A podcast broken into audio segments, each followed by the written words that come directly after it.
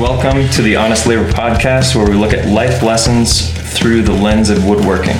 This is episode one, Prelude to Perfection. Gentlemen, Gentlemen, welcome back. Good to see you guys. I'm pretty excited about this article today. I think it's going to be a good conversation. what's it called, Marty? It's called Ancestral Voices. So for tonight, I chose an article written called Down to Earth. It portrays craft, specifically woodwork, to, to be a grounding activity for people.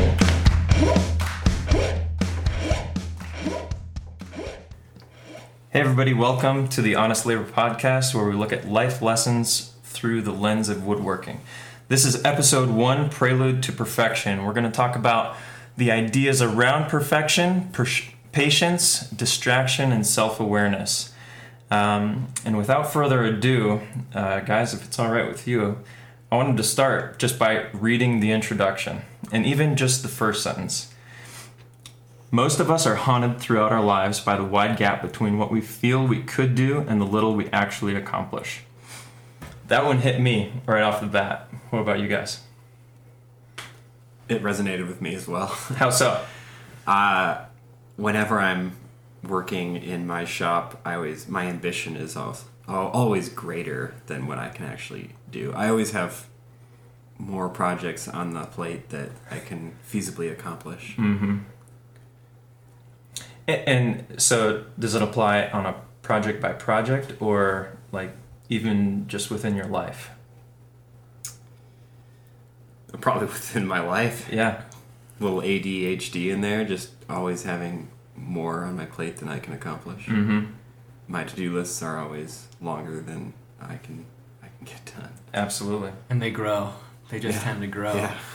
I feel like what I notice is that I'll be working on something and then whether it be, you know, a, a woodworking project or a writing project or something, and when I'm driving around in my truck, I start fantasizing about all the, you know, delusions of self grandeur of what it could be, you know, when this project is finished and it's going to be beautiful. And then I like get back to, you know, what's right in front of me. And it's like, hmm, long way to go to get there. Um, but it's nice to think about what it could be, what it might be somewhere down the line.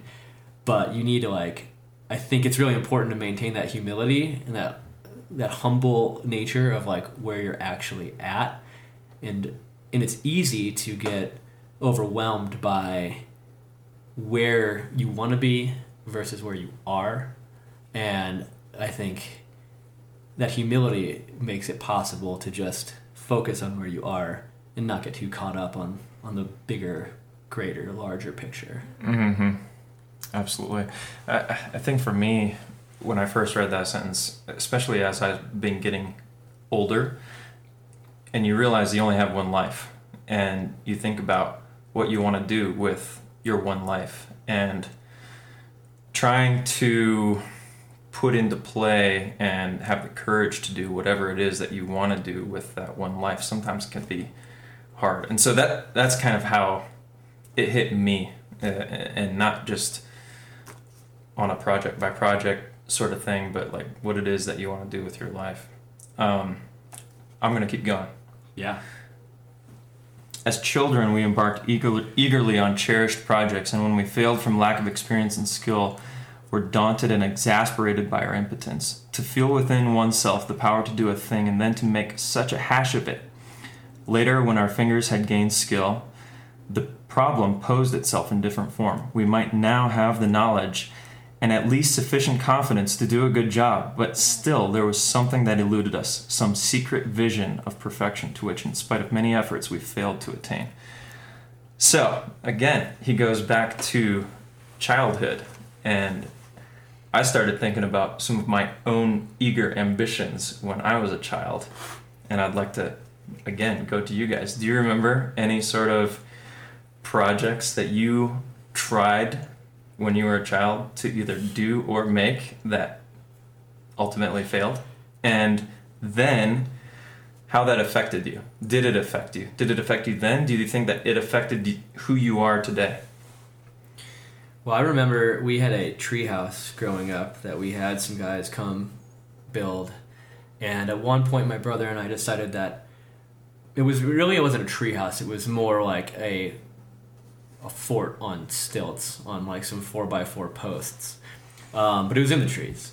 And we decided we needed a platform underneath this for some reason, and so we spent a whole weekend going to Home Depot and and getting all the the dimensional lumber to frame out the floor box and then plywood to sheet it and all of that.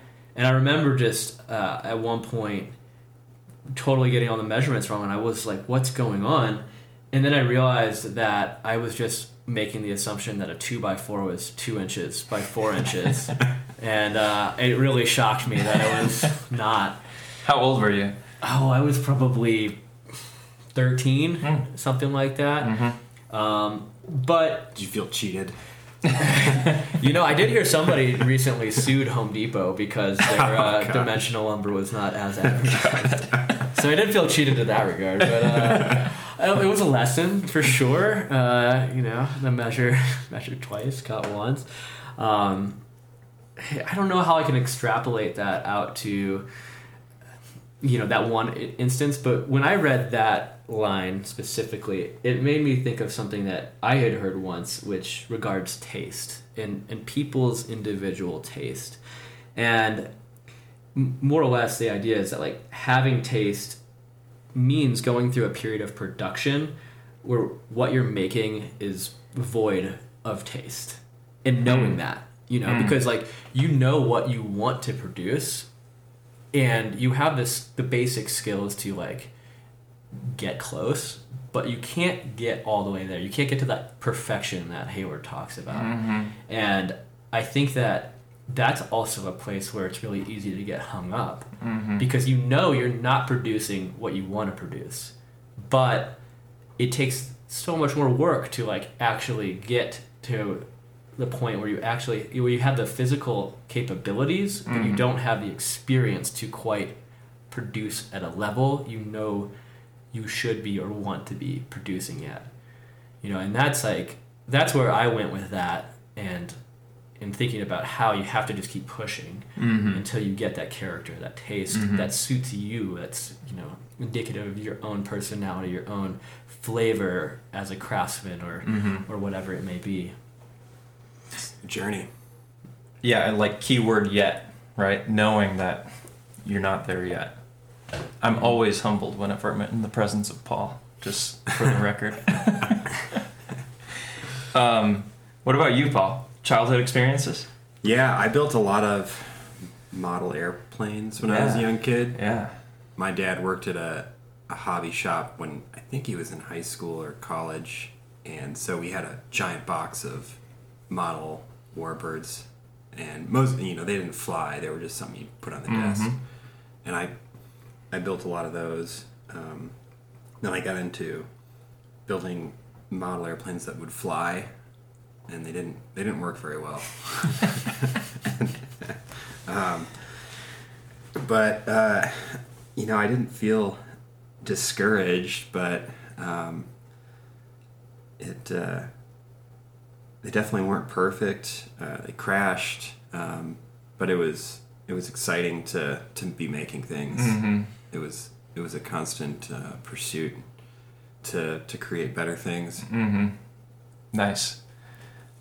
So the first one that came to my mind for my own childhood experience, we had this old Toro riding lawnmower that was just sitting in the back 40 that nobody wanted. It still somewhat kind of not really ran, but I wanted a go kart more than anything. And I was like, this is my vision. I'm going to make this a go kart. It's going to be Tokyo Drift around the corners, you know, like. And um, I had no mechanical experience. I had no idea what to do to get it to actually go through the transmission, even. Mm-hmm. and I ended up just like spray painting the body and painted a monster face on the front. That's that was your go-kart that was my go kart. yeah And I, I think it was kind of defeating, not so much then, like during the experience, but I think afterwards, looking back, um, even years down the line, it was like I didn't even have close to half of an idea of what I needed to do in order to execute my vision. But it's still that was my grandiose plan, you know. And then I think that as children in particular, they get so motivated and so inspired, and and they don't know what their limitations are. They don't know that you need experience in order to do something. So, an example of my oldest uh, this last summer, he wanted to build a full sized dragon that would like fly. It'd have LED lights for its eyes, like the whole nine yards. And it was it was hard for me to like break it down to him that you know This isn't gonna work. we're not gonna build a dragon. I mean, I like the idea, and I don't. I mean, I don't want to squash that, and and I think that it's like beautiful that that children do get inspired and motivated to have those ideas and want to do it. Um, and I think it's important for them to have opportunities to learn from those experiences too. Because if, if they want to do and then they, they don't have the opportunity to, air quotes, do, um, I think that's worse than trying and failing. Yeah, and I I'd agree 100%.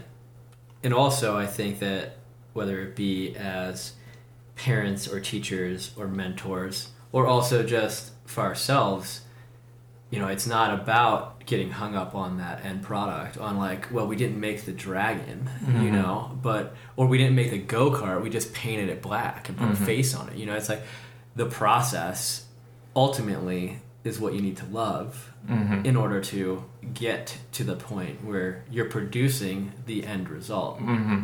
And Hayward gets into that. He, you know, next in the article where he says, you know, usually it is our impatience that defeats us. I just thought that was so simple and so so true to, to its core, uh, and it kind of speaks to exactly this. Like we get impatient for whatever it is that may have inspired us, or you know, we see as the end result, and when it actually takes time to to achieve that, it's like, oh well, on to the next thing because you know, dreaming of stuff is pretty easy to do, but if you can fall in love with the process, then then you're having fun no matter what the end result is. And then you actually like paradoxically produce the end result that you were hoping for when you're not thinking about it. Mm-hmm. You know, or at least, you know, at the outset.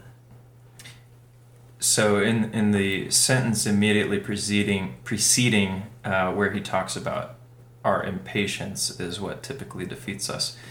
Um, he discusses this model that this guy made. It sounded like a marble run. I wish I could see a picture of what it is, what it was that this guy created, but it sounded pretty elaborate and exquisite. And um, the last line of that paragraph says, obviously, it has been a labor of love and infinite patience. And the words infinite patience coupled together really stuck out to me there as well. And especially in like present day times. I mean, patience is just fleeting mm-hmm. from everybody for a wide variety of reasons.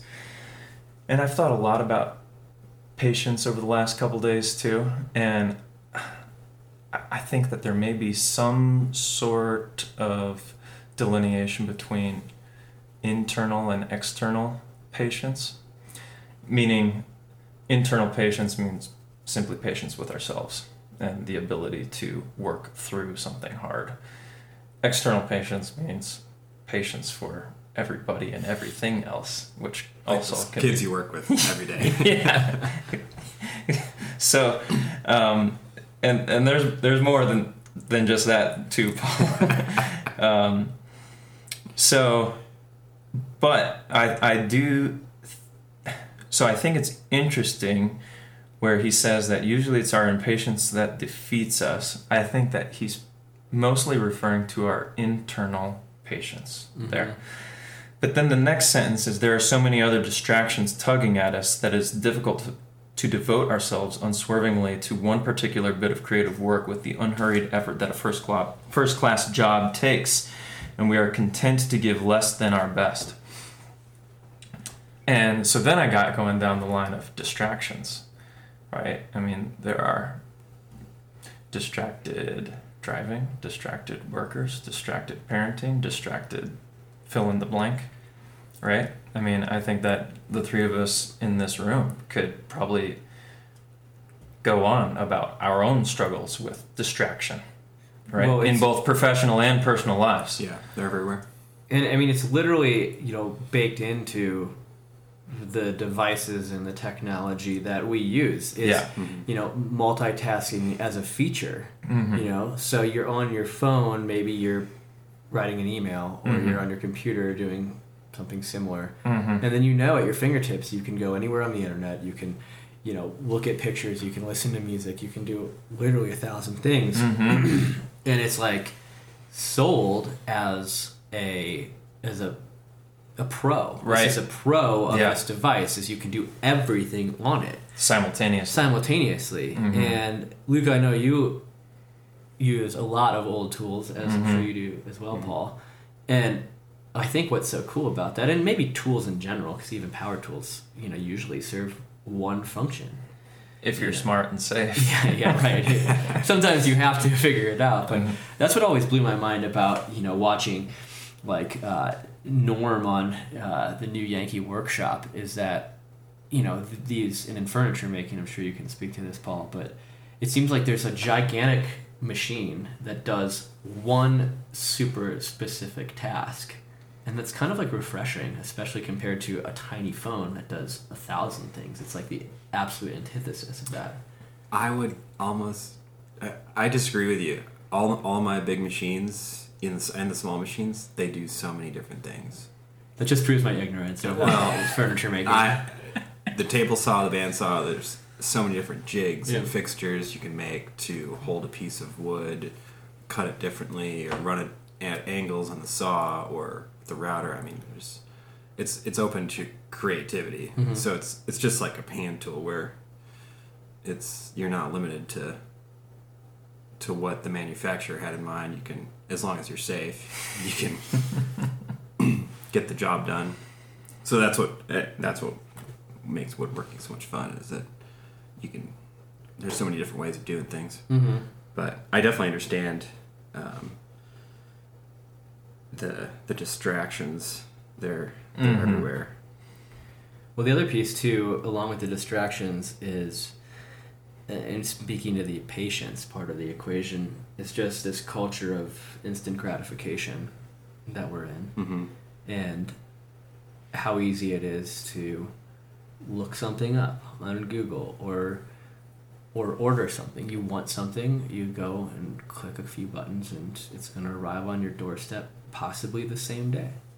You know, and that I think is really undermining the ability for people to put some focus into into a project and and get What does the average person put their focus into, though? Like, to practice this? I mean, not everybody's in some sort of craft like Mhm. woodworking, Yeah. right? To where your action and thought are so intertwined that there's no ability for you to focus on mm-hmm. anything else, right? What I mean, I- is it just simply that those types of opportunities are starting to I think you have to be conscious about pursuing them. You Yeah. know, like you can't. Society, technology, whatever, is not set up to reward focused work. I think it's set up again to reward multitasking. And I think about like, you know, I think about the hobbies people pursue, and like a lot of people I know are rock climbers, for Yeah. instance, and Takes similar. Exactly.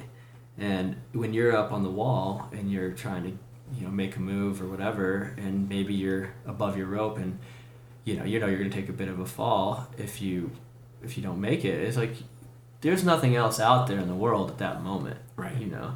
Similarly, like if you're making a really precise cut on a piece of wood, like you can't be thinking about a bunch of other stuff going on. You need to be f- purely focused. You're gonna lose a finger if you're not focused, right? Totally. Yeah. and but it takes you know I think it's rare the kind of situations that arise out of nowhere that force people these days to be focused and give their undivided attention. You know, because like going back to distractions, it's like driving. You would think people would be focused while driving. Yeah. But yeah, right. You know, See a lot of distracted driving out there. Yeah. scary. yeah. So I think I think it takes pursuing those opportunities consciously and deliberately, um, whether it be in the world of, of woodworking or or beyond. But it's it takes a consciousness that that just you know isn't isn't readily apparent on, on the surface. Yeah, absolutely. And I I think that one of the critical elements of that consciousness is that it really needs to be hands-on doing.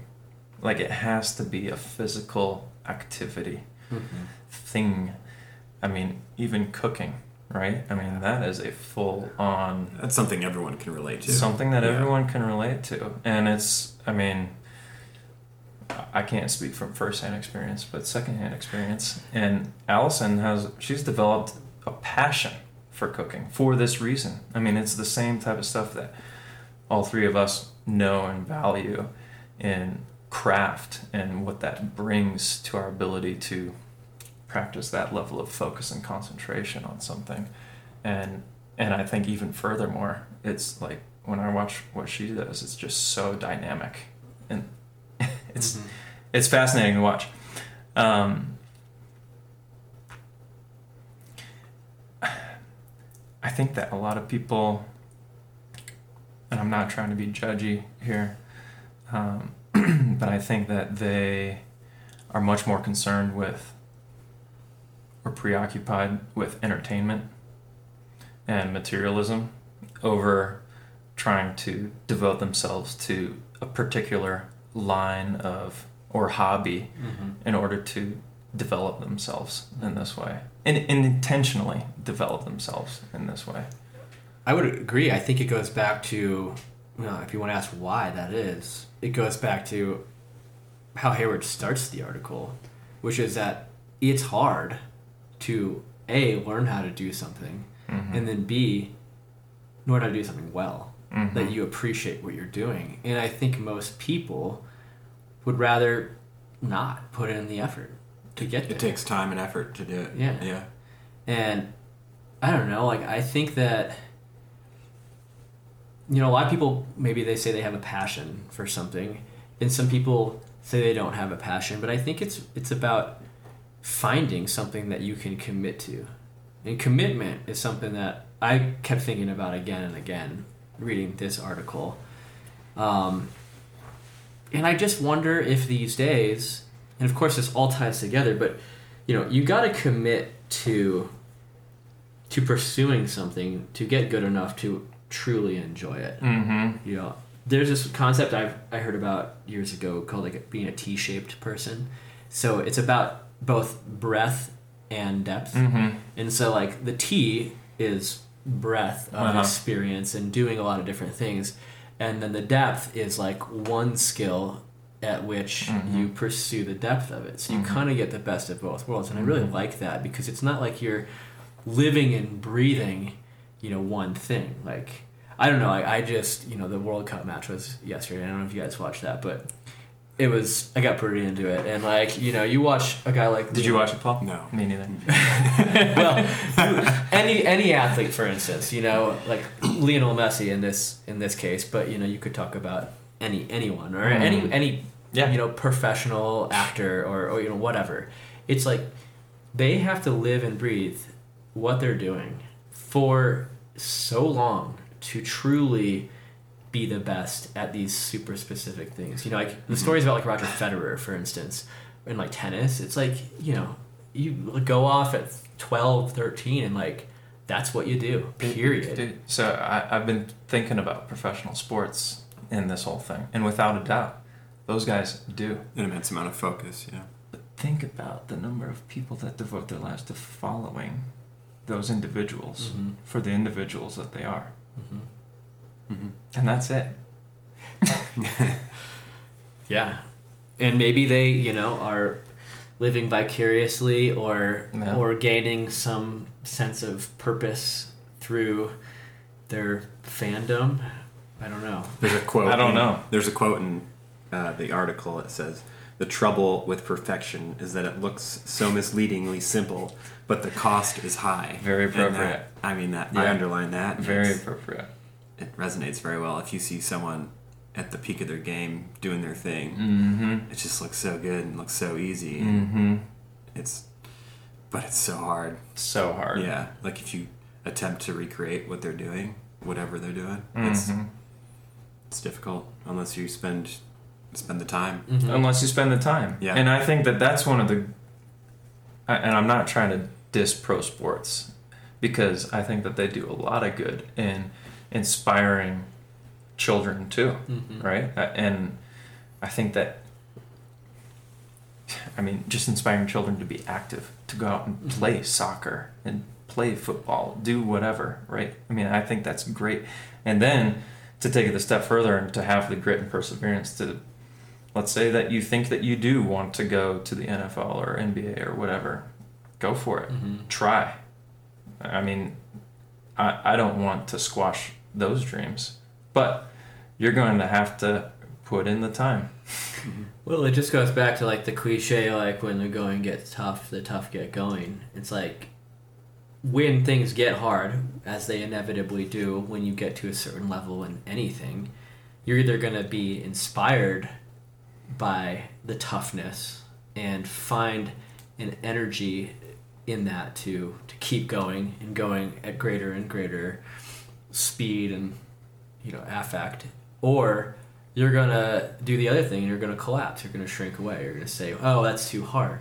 And i've certainly been in both talk about sports i was never much of a sports guy but i remember like senior year of high school for some reason i thought i was gonna go play lacrosse even though i never really played lacrosse much i was a water polo player and I, I played lacrosse in high yeah, school. and it's hard. Those It fucking wind sprints, you know, make your lungs bleed. And I, I was like, I'm gonna do it. I'm gonna do it. And then like day one of practice, like I finally showed up and we were doing wind sprints. I was like, eh, I'm good, you know. And like maybe like you know. So I think it's all with it's within us all, both sides of things. I'm not per, an athlete per se, but um, you know, I think recognizing that and rec- So, I think this is a good segue to the next section I agree. Yeah. where he talks about the importance of self awareness, hmm. essentially.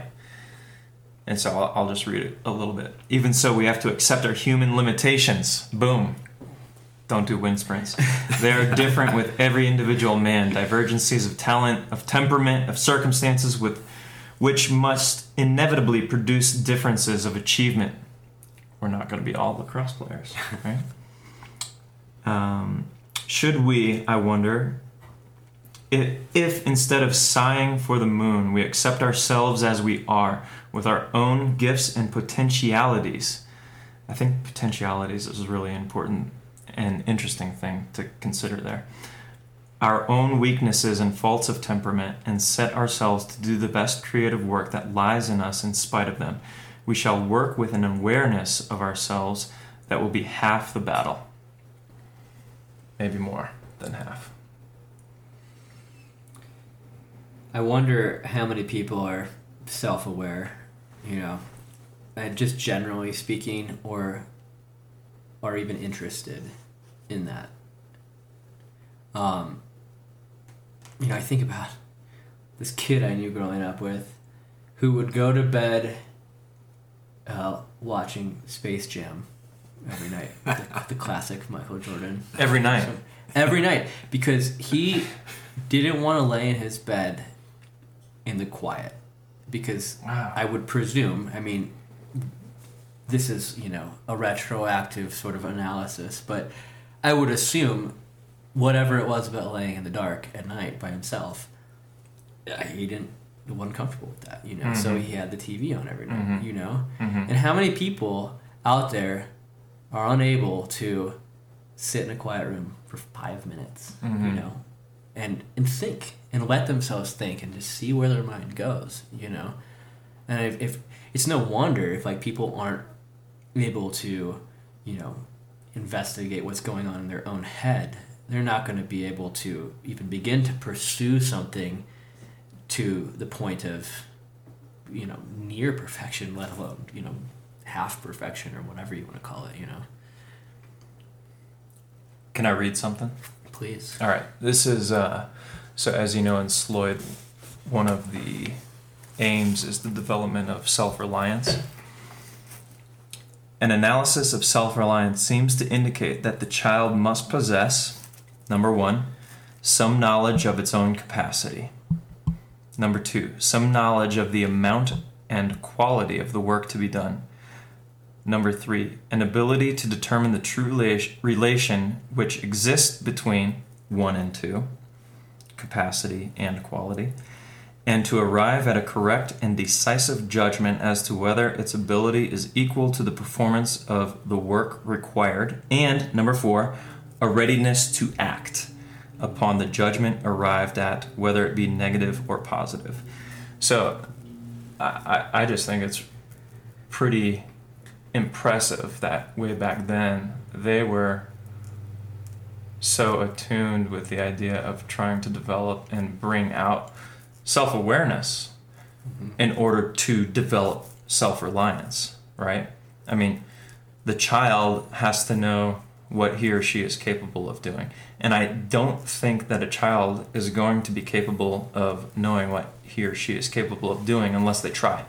Unless they try to make that Toro go kart, right? and potential failures. Yeah, Yeah. absolutely. Now, what concerns me is if children are not afforded those opportunities. If they're not, uh, uh, then if you don't have step one, they don't know what their own capacity is. Then where do they start for self awareness? You know, it's really interesting. You know, Sloyd being something. What when what year was it founded? Over hundred years ago, right?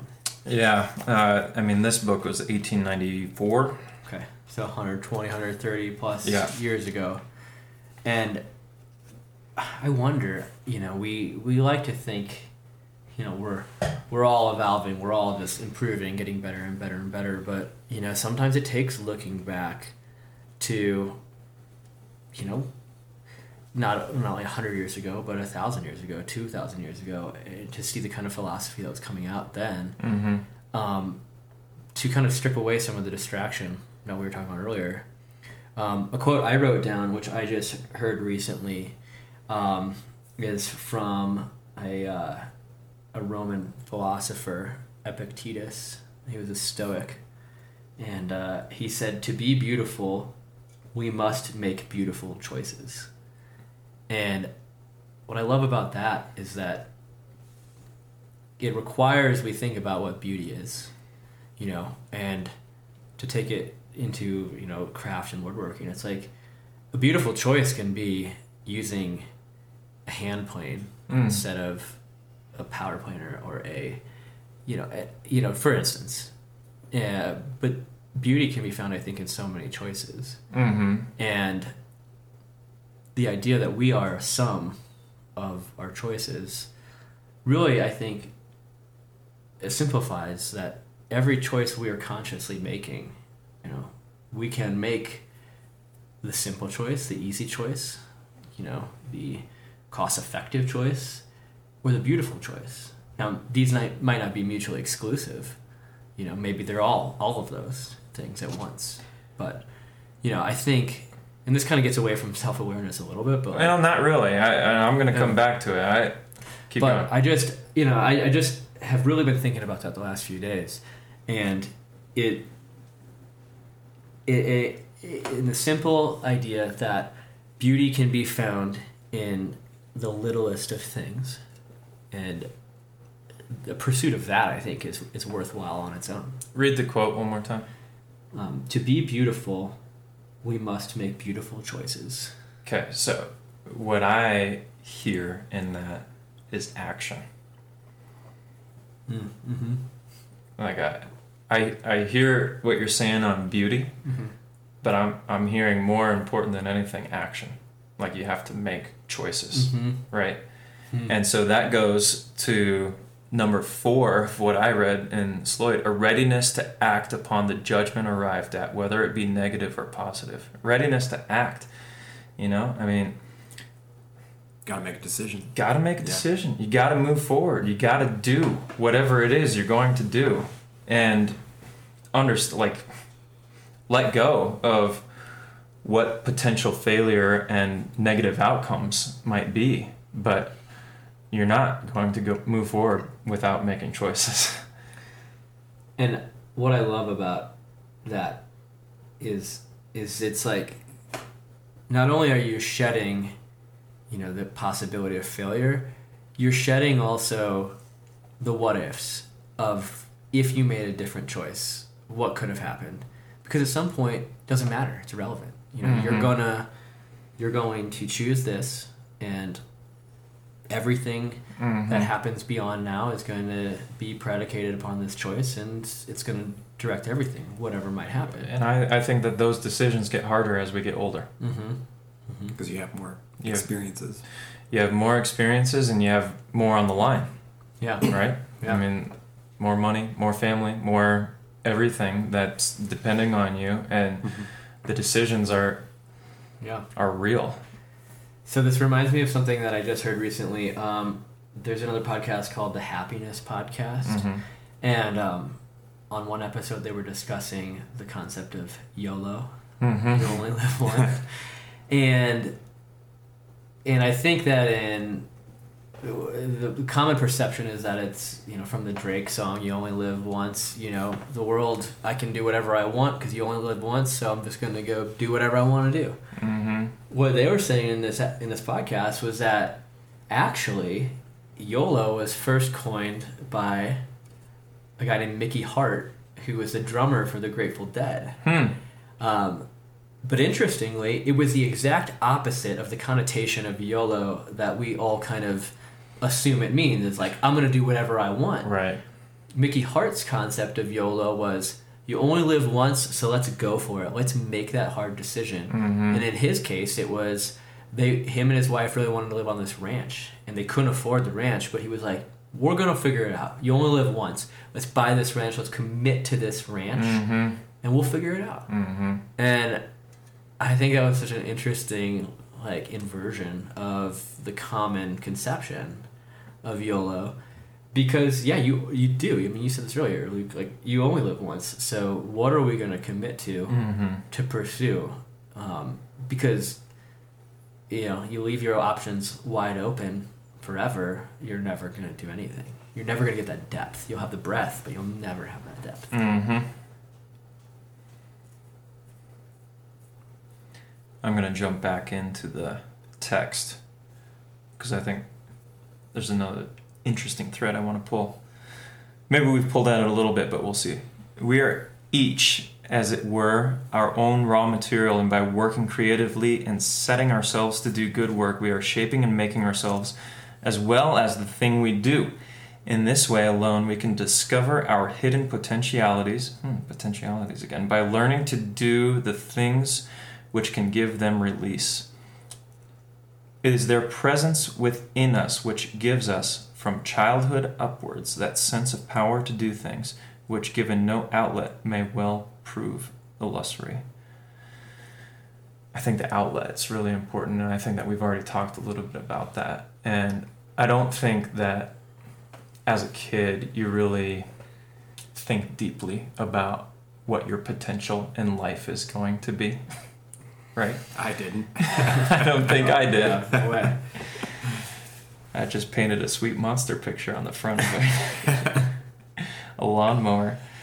Um, But if I jump in real quick, as kids, like one thing I love about so I have two boys, three and 5 Mhm. and what I love is their absolute like unconscious devotion to living in the present. mhm. There is no there is no future, there's no potential. They don't care. Right. They don't even think about what they could be. They're thinking about what's happening right now. So, who gives more thought to potential of children? Parents. Exactly. Parents give all the thought of potential to children, and like maybe too much right? Um, but at the same time, providing children those outlets, whatever they may be, whether it's rock climbing, whether it's uh, something, something intentional, back to earlier conversation, to tease out the potential Mhm. in a children is so, so important.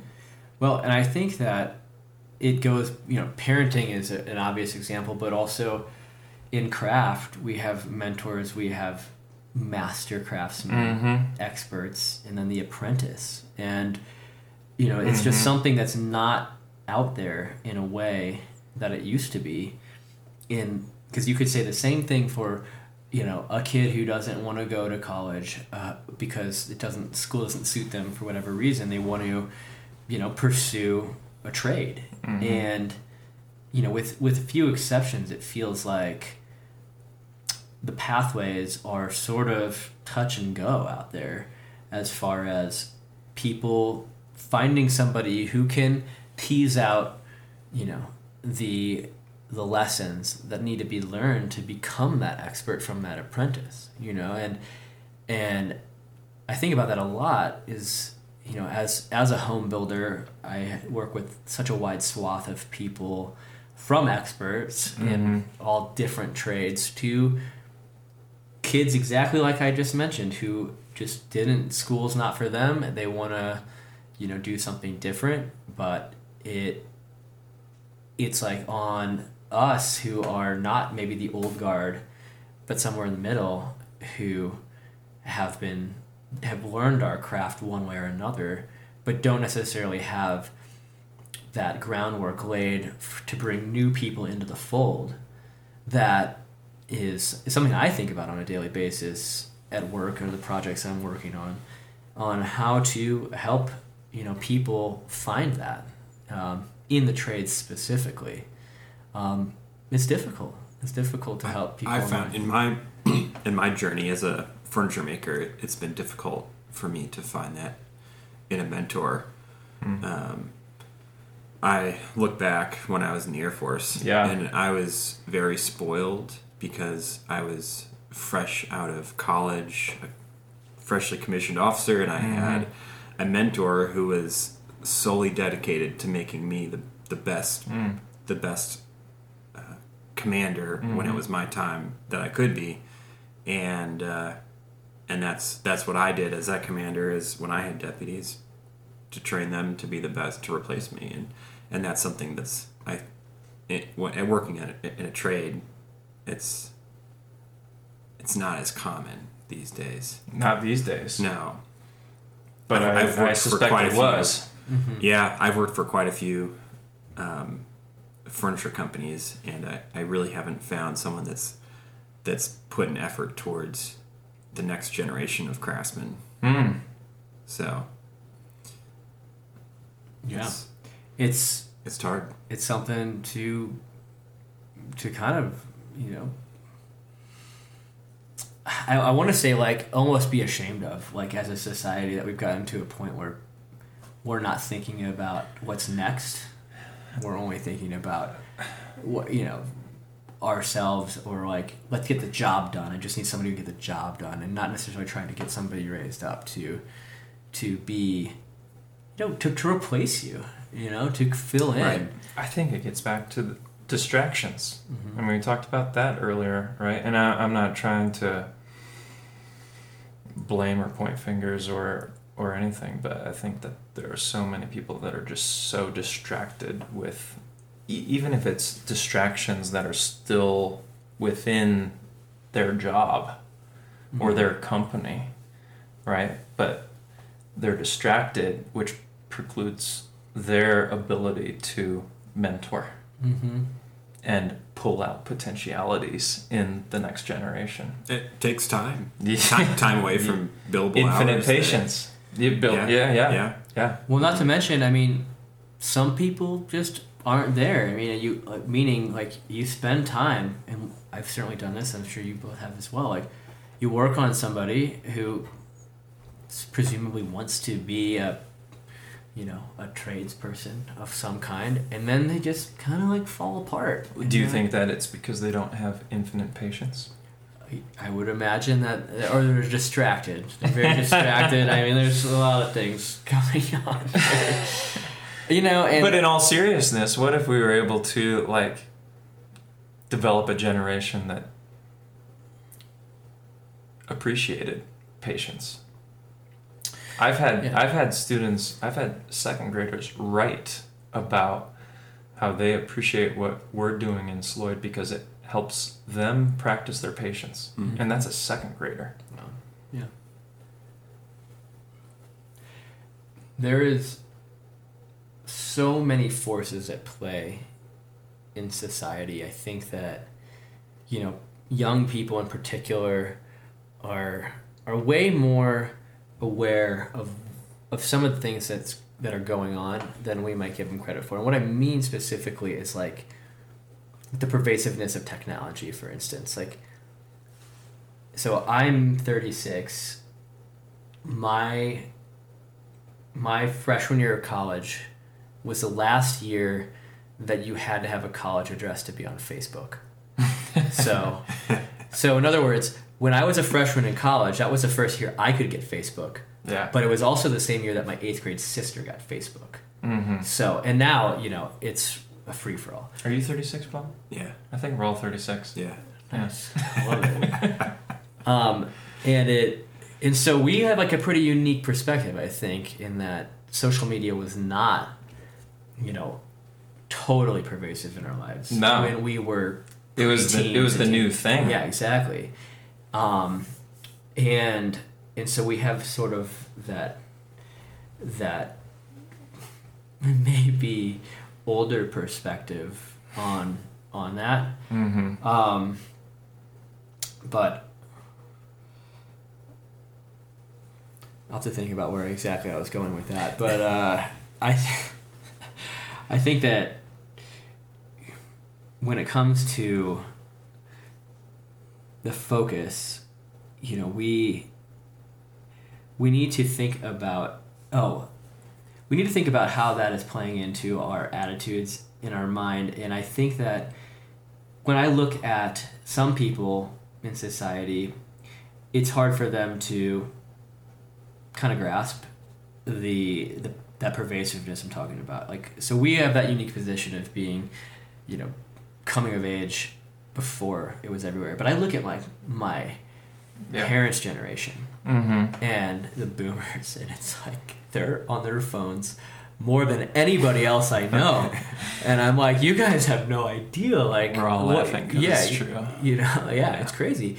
And then I just read this article about like these quote unquote luddite teenagers who What's that? it's teens who like don't want a phone.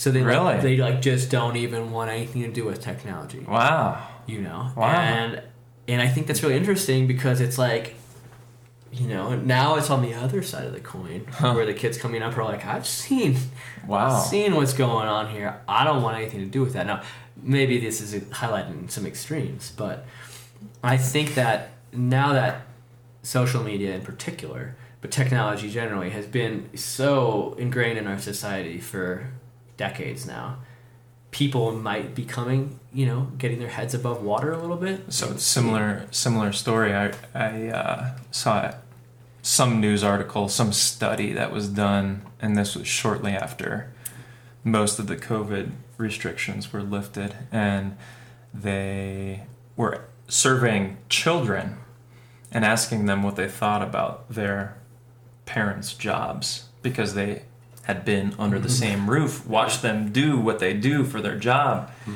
and it was an overwhelming percentage of the kids that were like, I never want to do what they're doing. I don't know what they're doing. They're just staring at a screen all day, or they're on the phone yelling at somebody, and it doesn't look or sound fun. so, so maybe there is hope. Mm-hmm. Um, I think one one paragraph, kind of a to kind of transition a little bit. Mhm. Um, I- I love how he wraps up this article because he he leaves it so open ended as to if a person chooses the the path, you know, the commitment, what the potential is. And the line that really stood out to me is once started on the road to good craftsmanship, there is no knowing where a man will stop. One thing has an odd way of leading to another, interests and accomplishments to grow and thrive by the way. And that was that one has just stuck with me Mhm. um, because it's just showing that like in that commitment the opportunities just abound like the more you choose a specific path the more doors open up which is just like kind of counterintuitive Very counter. Yeah, yeah, yeah. but I, I felt that and i'm curious you know how you guys may have experienced that in your lives when you have committed to something Mm-hmm. how how doors open up and before i and let you answer I- there's this one quote i have to say because it's my favorite quote of all time All time. all time All favorite right. quote it's by uh, by goethe it says at the moment of commitment the universe conspires to help you Wow. and so i'm curious when uh, uh, at what moments of commitment Mhm. have you guys experienced where the universe sort of conspired to, to help you I like that. Paul's first. Um, I I would say I have a lot of experiences that I can speak of, but one that really shines is is when I started whitewater kayaking. Uh, my senior year in college started. Uh, I, I learned to roll a kayak and uh, and that opened up a door and it, there were an immense it's an immense challenge um, that anyone who's tried it can um, can relate to, but uh, um, it's it's hard work and um, it takes it takes a lot of time in the boat to become a decent paddler. That and uh, I stuck with it. Um, broken broken my body along the way, and uh, but it's made me stronger, and it's it's made uh, it's offered a community to me around here that's just um, the best. Uh, awesome relationships with people, and um, so that's that's one thing that's been an immense challenge, and it still is. Uh, Mhm. and it's really offered me a lot um, with with people, our, our community that we have, friends that I trust my life with. You know, it's it's great. That's fantastic. And, and uh, I'm sure all of those things that are happening now, I mean, you could have never forecasted, right? I mean, the whole idea of one thing leading to another. Right. You learning how to roll that canoe, who knew? Kayak. That's what I meant. It's the same thing, isn't it? Not really. it's it's a watercraft I don't think it end well if you roll a canoe. I mean, you can. I, I don't canoe though. I- Is that a greater challenge than rolling a kayak? It's different, Anyway, but um, but you you could have never com- contemplated what sort of opportunities were going to open up for you here, and, and still, like for what's to come. I think that's one of the cool things about aging too, is mm. that you start to understand that you really have no idea what your future is going to be, and that's like part of the fun of it. But you can plan all you want. But well, but at only going to get you so far. But at the same time, if you're not doing something, yeah, it's not going to get you anywhere, right.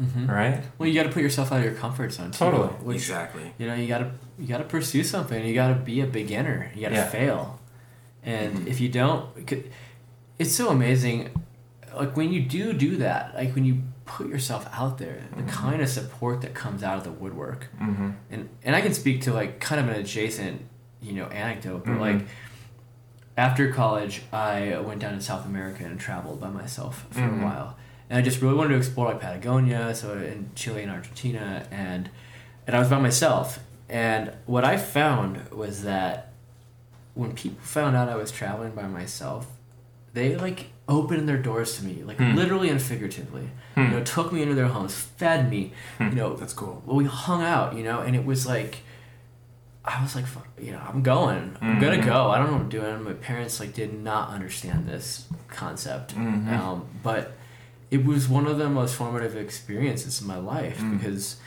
you know, people want to help other people, you know, and when you put yourself out there in whatever way, I think that people recognize that, whether it's consciously or uh, subconsciously, and they they take you under their wing, they bring you Mhm. in, and they and they want to help you. I think that they appreciate the risk. Yeah. Right? I mean, uh, they recognize that you're doing something that's very atypical. And I, I do, I think that people, what's the quote again? At the moment of commitment, the universe conspires to help you. I think that people conspire to help people who Mhm. take risk. hmm Yeah. Mhm. So you got to take risk, Mhm. and that's what it comes down to. And it's scary, um, but you know, otherwise, safety is boring. I mean, uh, uh, you know, comfort Mhm. rather is Right. boring. Safety is important. Mhm. comfort is boring, and Gotta get out of your bubble. you got to get out of your bubble. One of my favorite quotes, I have no idea who said it, but it's life begins at the edge of your comfort zone. Mhm. That's where it begins. Yeah. That was when I taught ROTC, that was the first quote that I started my Oh yeah. freshman How class impactful. with. Yeah. say, it- say it again. Life begins at the edge of your comfort zone. Mm-hmm. hmm Yeah. So, for in response to your question, um, for like when moments in our lives when we committed to Mhm. something, it'd be for Allison and I to start Sloyd experience. Hmm. I mean, for years leading up to that, it liter- literally felt like we were standing at the edge of a cliff. Yeah. Yeah, I mean, it was scary, super, super scary. Because there were there was so much unknown. Um,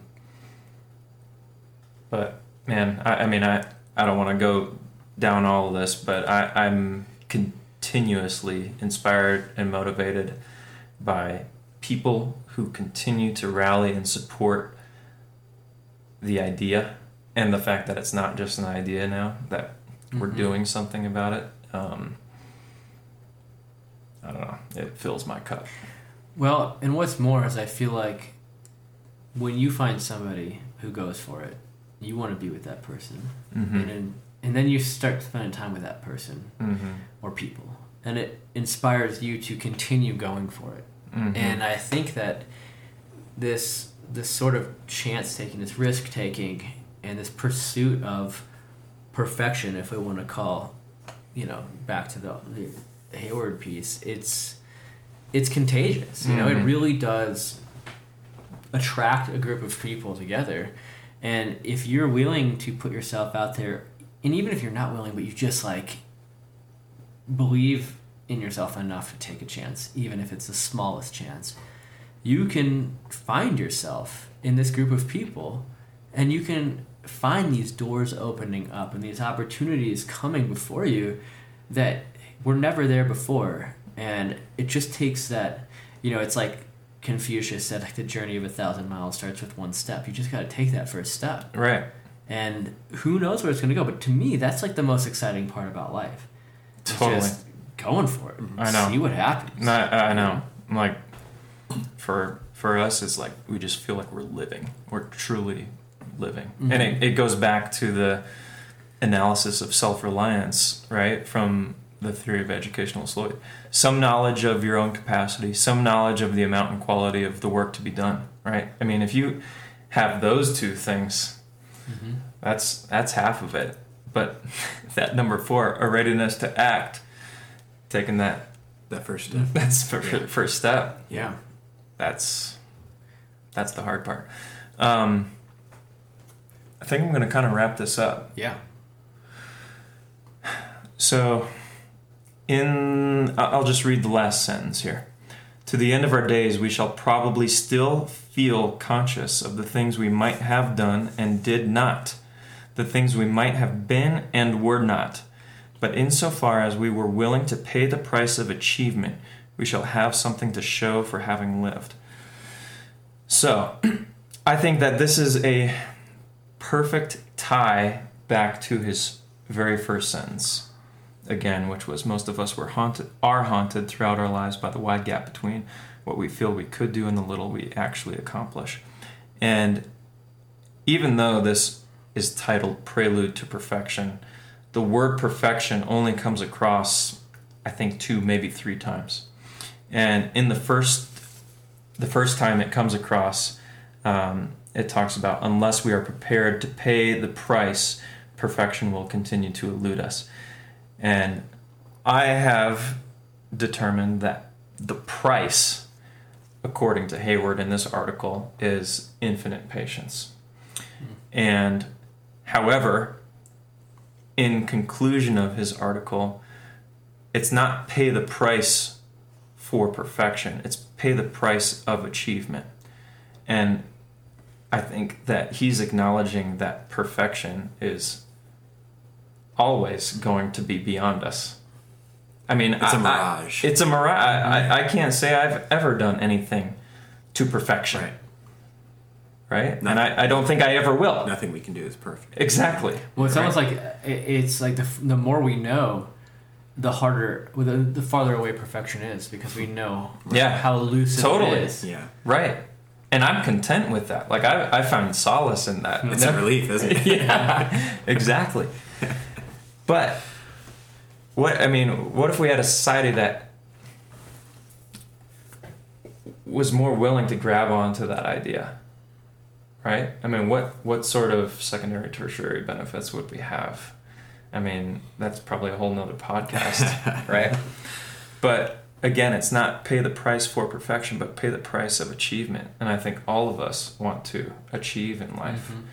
And if we're able to give release to whatever our pursuit is while instituting this idea of infinite patience, and in particular, that internal patience where we're, we're patient with ourselves and our Mhm. failures and our learning process, um, knowing that there's always going to be shortcomings, there's always something to improve. Mhm. And, and, um, I think that is something that is really important to teach in children from a very young age. And a lot of them, it's hard for them to see their imperfections. Well, that doesn't just go for children, Okay. All right. but it doesn't mean adult, a man, a woman can't start. True. So here's the starting. Here's the starting. Oh, yeah. Anything to add, Paul? I don't think so. Okay. So we'll call that it for Prelude to Perfection. But before we wrap up this recording, I think that we should determine which of you two are going to pick the next article. And I'll leave it to you two how you want All to right. decide. How about a good old fashioned rock, paper, scissors? Exactly Yeah, what good, thinking. good, good. All right, just one All right. Just one? on shoot. Rock paper scissors shoot. We go on three. Yeah, yeah, okay. Okay. One. Rock, paper, scissors. Rock, paper, scissors. I go. gotcha. All right, I had scissors, he had paper. Okay, Yep. so what does that mean? Who's who's doing it? I'm going first. He's next. picking. Marty's picking next. Marty's picking next. All right. So we look forward to it, Marty. Marty, Paul, thanks so much for joining us here Yep. at the Honest Labour Podcast, episode one. That's a wrap. We'll see you Yeah. next time. Okay.